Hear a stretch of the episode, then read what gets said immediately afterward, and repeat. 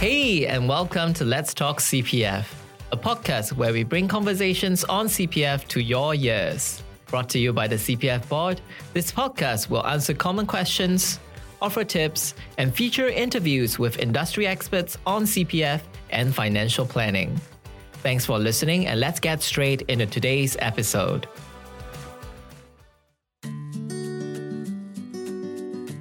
Just graduated or about to graduate? Congratulations! As students, we spend years studying, preparing, and dreaming about our future careers. Graduation marks the end of one chapter and the start of another as we enter the workforce and begin to earn income. But with this new responsibility comes a shift in our priorities and obligations. We must now consider our choices and the impact they have on those around us. I'm Kelvin, and welcome to Let's Talk CPF.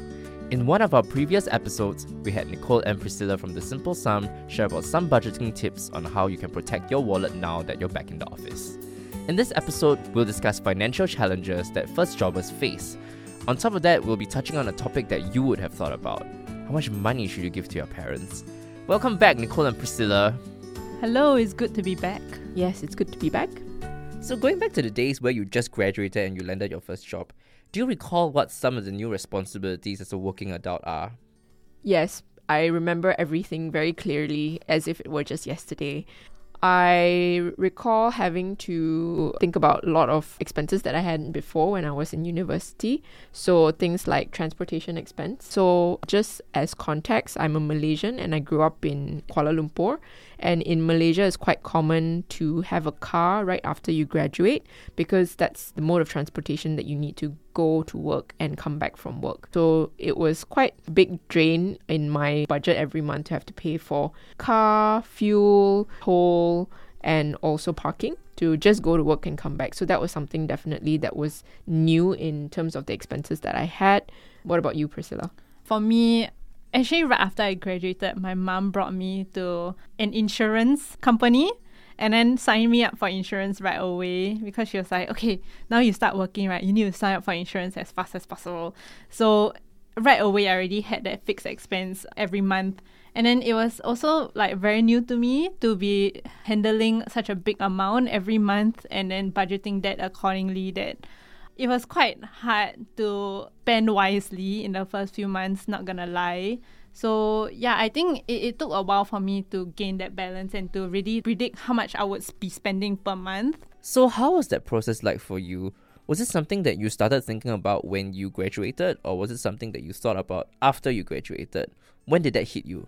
I didn't think about it, or I was, I was I was already thinking, okay, I'm gonna have so much money when I graduate, when I work my adult job, and then I'm gonna buy whatever I want uh, anything that I want. I can just go out without asking my parents for money or, or like allowance. Yeah, that was what I was thinking. I had a part time job when I was in uh, university. So I was a tutor for uh, secondary school students teaching mathematics. And I'm a numbers person also. So even though budgeting and tracking expenses, like a lot of people find it quite tedious and boring, I actually find a lot of joy in doing it because it's a lot of numbers. So I naturally already had the habit of like trying to count like how much money I was earning each month. So that was quite exciting because I didn't get like a fixed pay. So I got paid per hour basis, right? And I got paid on a weekly basis. So every time I got money from uh, my tutoring sessions, it was like, oh, so exciting, I got money. So I, I like to count the money that was coming in, but I also liked counting the money that was going out. So naturally, I think I already had that inclination to counting and budgeting without even realizing that that was budgeting at that point. I had a part time job too, but I'm not, I'm clearly not a numbers person. so I like to count the money that went inside my pocket, but I totally don't care how much I was spending. so whatever was going in, trust that it was going out also. yeah, I totally understand. I used to do freelance last time. So every time I got paid, I usually just spent it. But because secretly I know there was a piece in my mind that I'll be able to scrape through and survive. But last time when I was working my part time job, I didn't take allowance from my parents. Yeah, so but then during that time I was like, okay, yeah, should be enough to survive. I don't know where I got that confidence, but somehow I survived. Yeah, I feel you. Had that similar kind of confidence as well. So speaking of parents, right? I understand that giving parents an allowance is something that's very personal to most, and everyone has very different views on it, as everyone's situation is different. As an Asian, it's quite widely known that you start giving your parents an allowance upon landing a job after graduation. Is there a need to do so? What are your thoughts?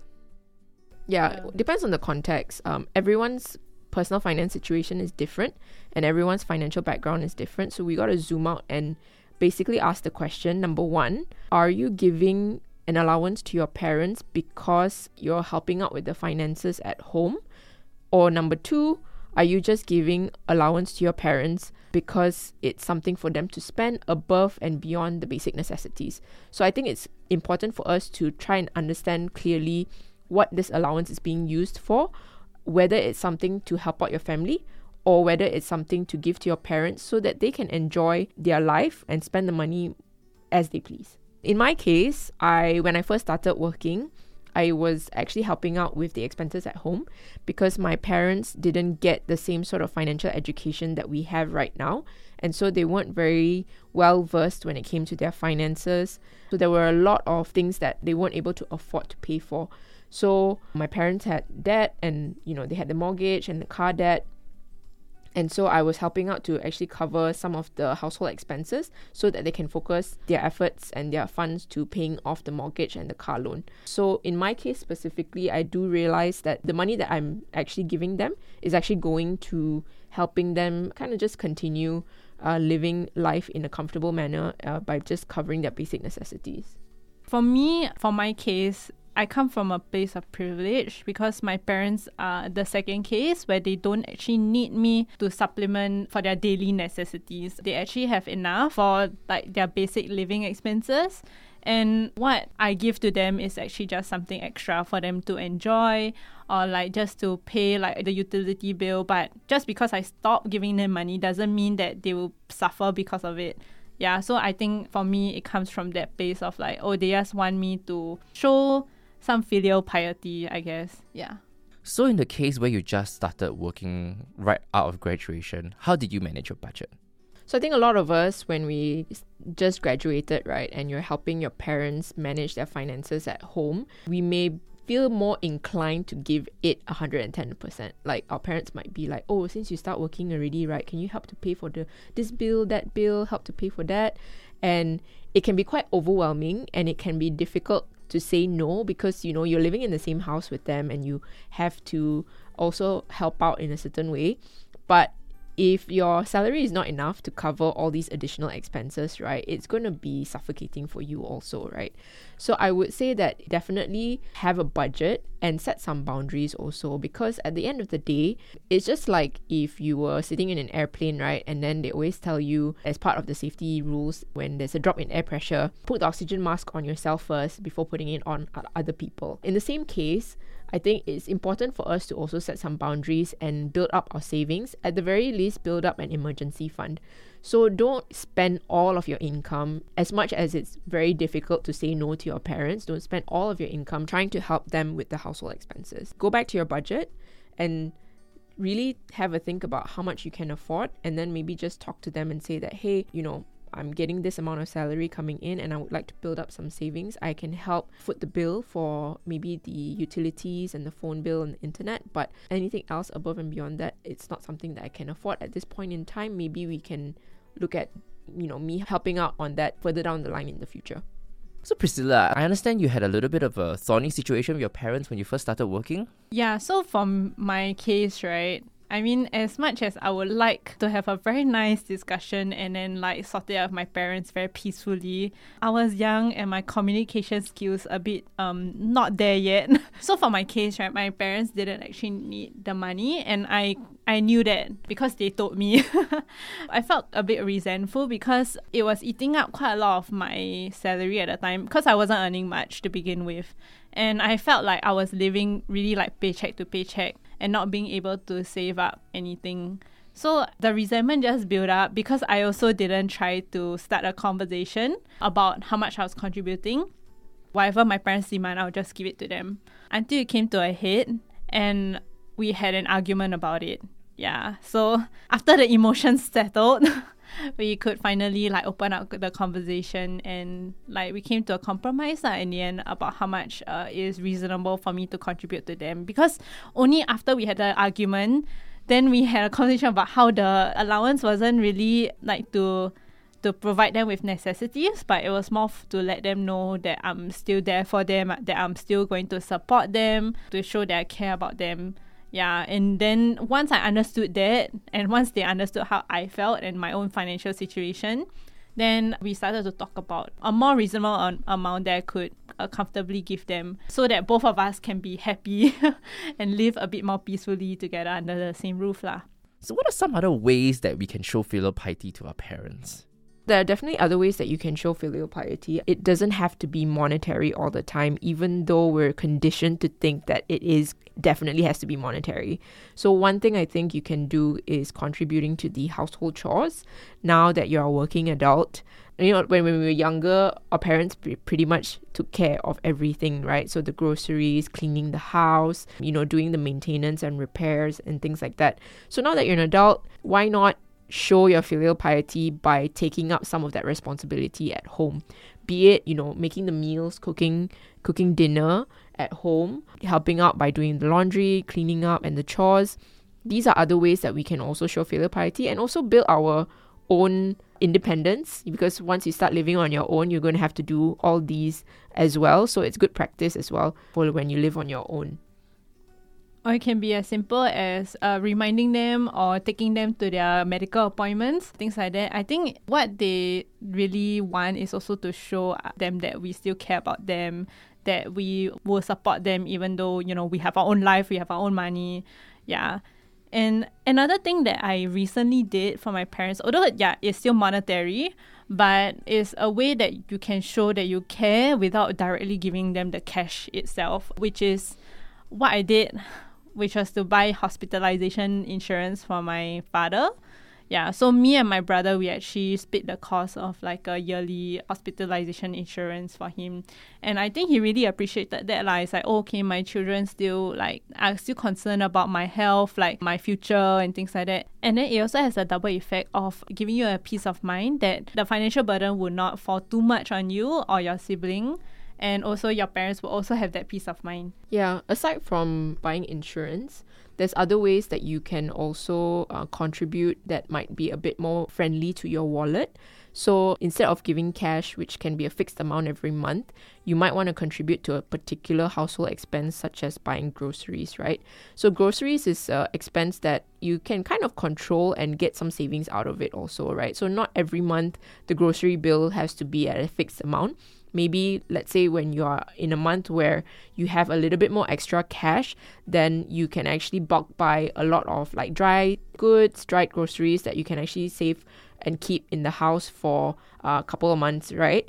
And in months where you're a bit short on cash and you're not able to provide as much to your parents in terms of more monetary aspect. If you buy groceries and try to go for deals, try to go for savings and discounts, that's a way for you to be able to save a little bit more cost and still be able to contribute and show filial piety to your parents.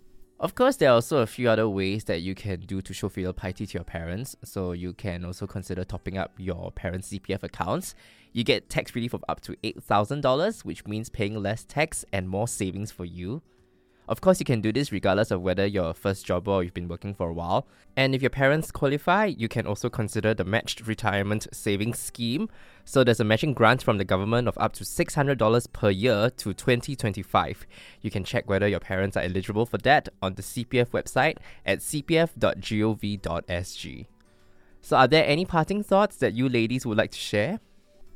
When it comes to giving your parents an allowance, the key thing that you should do as you graduate and go into the workforce is to start having that conversation, that open conversation about the amount, how much you're able to contribute, what are your own personal financial goals that you want to be saving towards that may not be in line with the n- amount of allowance that you might end up giving them, right? So, for instance, you might say that, okay, I want to save towards getting a house, therefore, I'm not able to give you X amount of money maybe I can give you, you know, a little bit less. So I think having that open conversation, being honest, it's not easy because, you know, our parents are so used to looking at us as their children and, you know, always giving the instructions. And we are adults now, though, and we are working already. So have that conversation, tell them that, okay, it's not easy. I know it's a work in progress, but it's going to be an ongoing conversation that you're going to have with them. Yeah, and I think that helps to set an expectation because a lot of the times the misunderstandings always come from like mismatched expectations. Both sides have their own expectation. Oh, I expect my parents to think about me, like what am I going through first, and then like the parents are expecting, oh, like I raised my child already, and then they, now they're earning a salary, they should be contributing into the house as well. But we're all humans, so I think the most important is to have an open and honest conversation. Yeah, ultimately, at the end of the day, your parents want you to thrive. Mm. Um, so they will be understanding, hopefully, if, let's say, you know, the allowance is not something that's matching up to what they initially expected if you just talk to them. I mean, you can always like negotiate, right? Like, okay, maybe you know the, this first year I can contribute a little bit less. Then once I get like a pay raise, then maybe I you know I can up the amount a bit more. I think all of this is very understandable and very like reasonable as long as you talk to them about it. Thank you, Nicole and Priscilla, for being so open with your personal stories. I really enjoyed listening to those different perspectives. Thanks for having us. Glad to be here. With that, we've come to the end of this episode. If you like our content, follow us and give us 5 stars on whichever platform you're listening on. I'm Kelvin, and this is Let's Talk CPF. Before you go, we would love to hear from you. Email us with your questions or comments at podcast at cpf.gov.sg so we can create better content for you. You can also leave us a review on the platform you're listening from to help others learn about our podcast. For the latest news, visit cpf.gov.sg slash podcast or follow our social media pages. Thank you once again. Until the next time, let's talk CPF.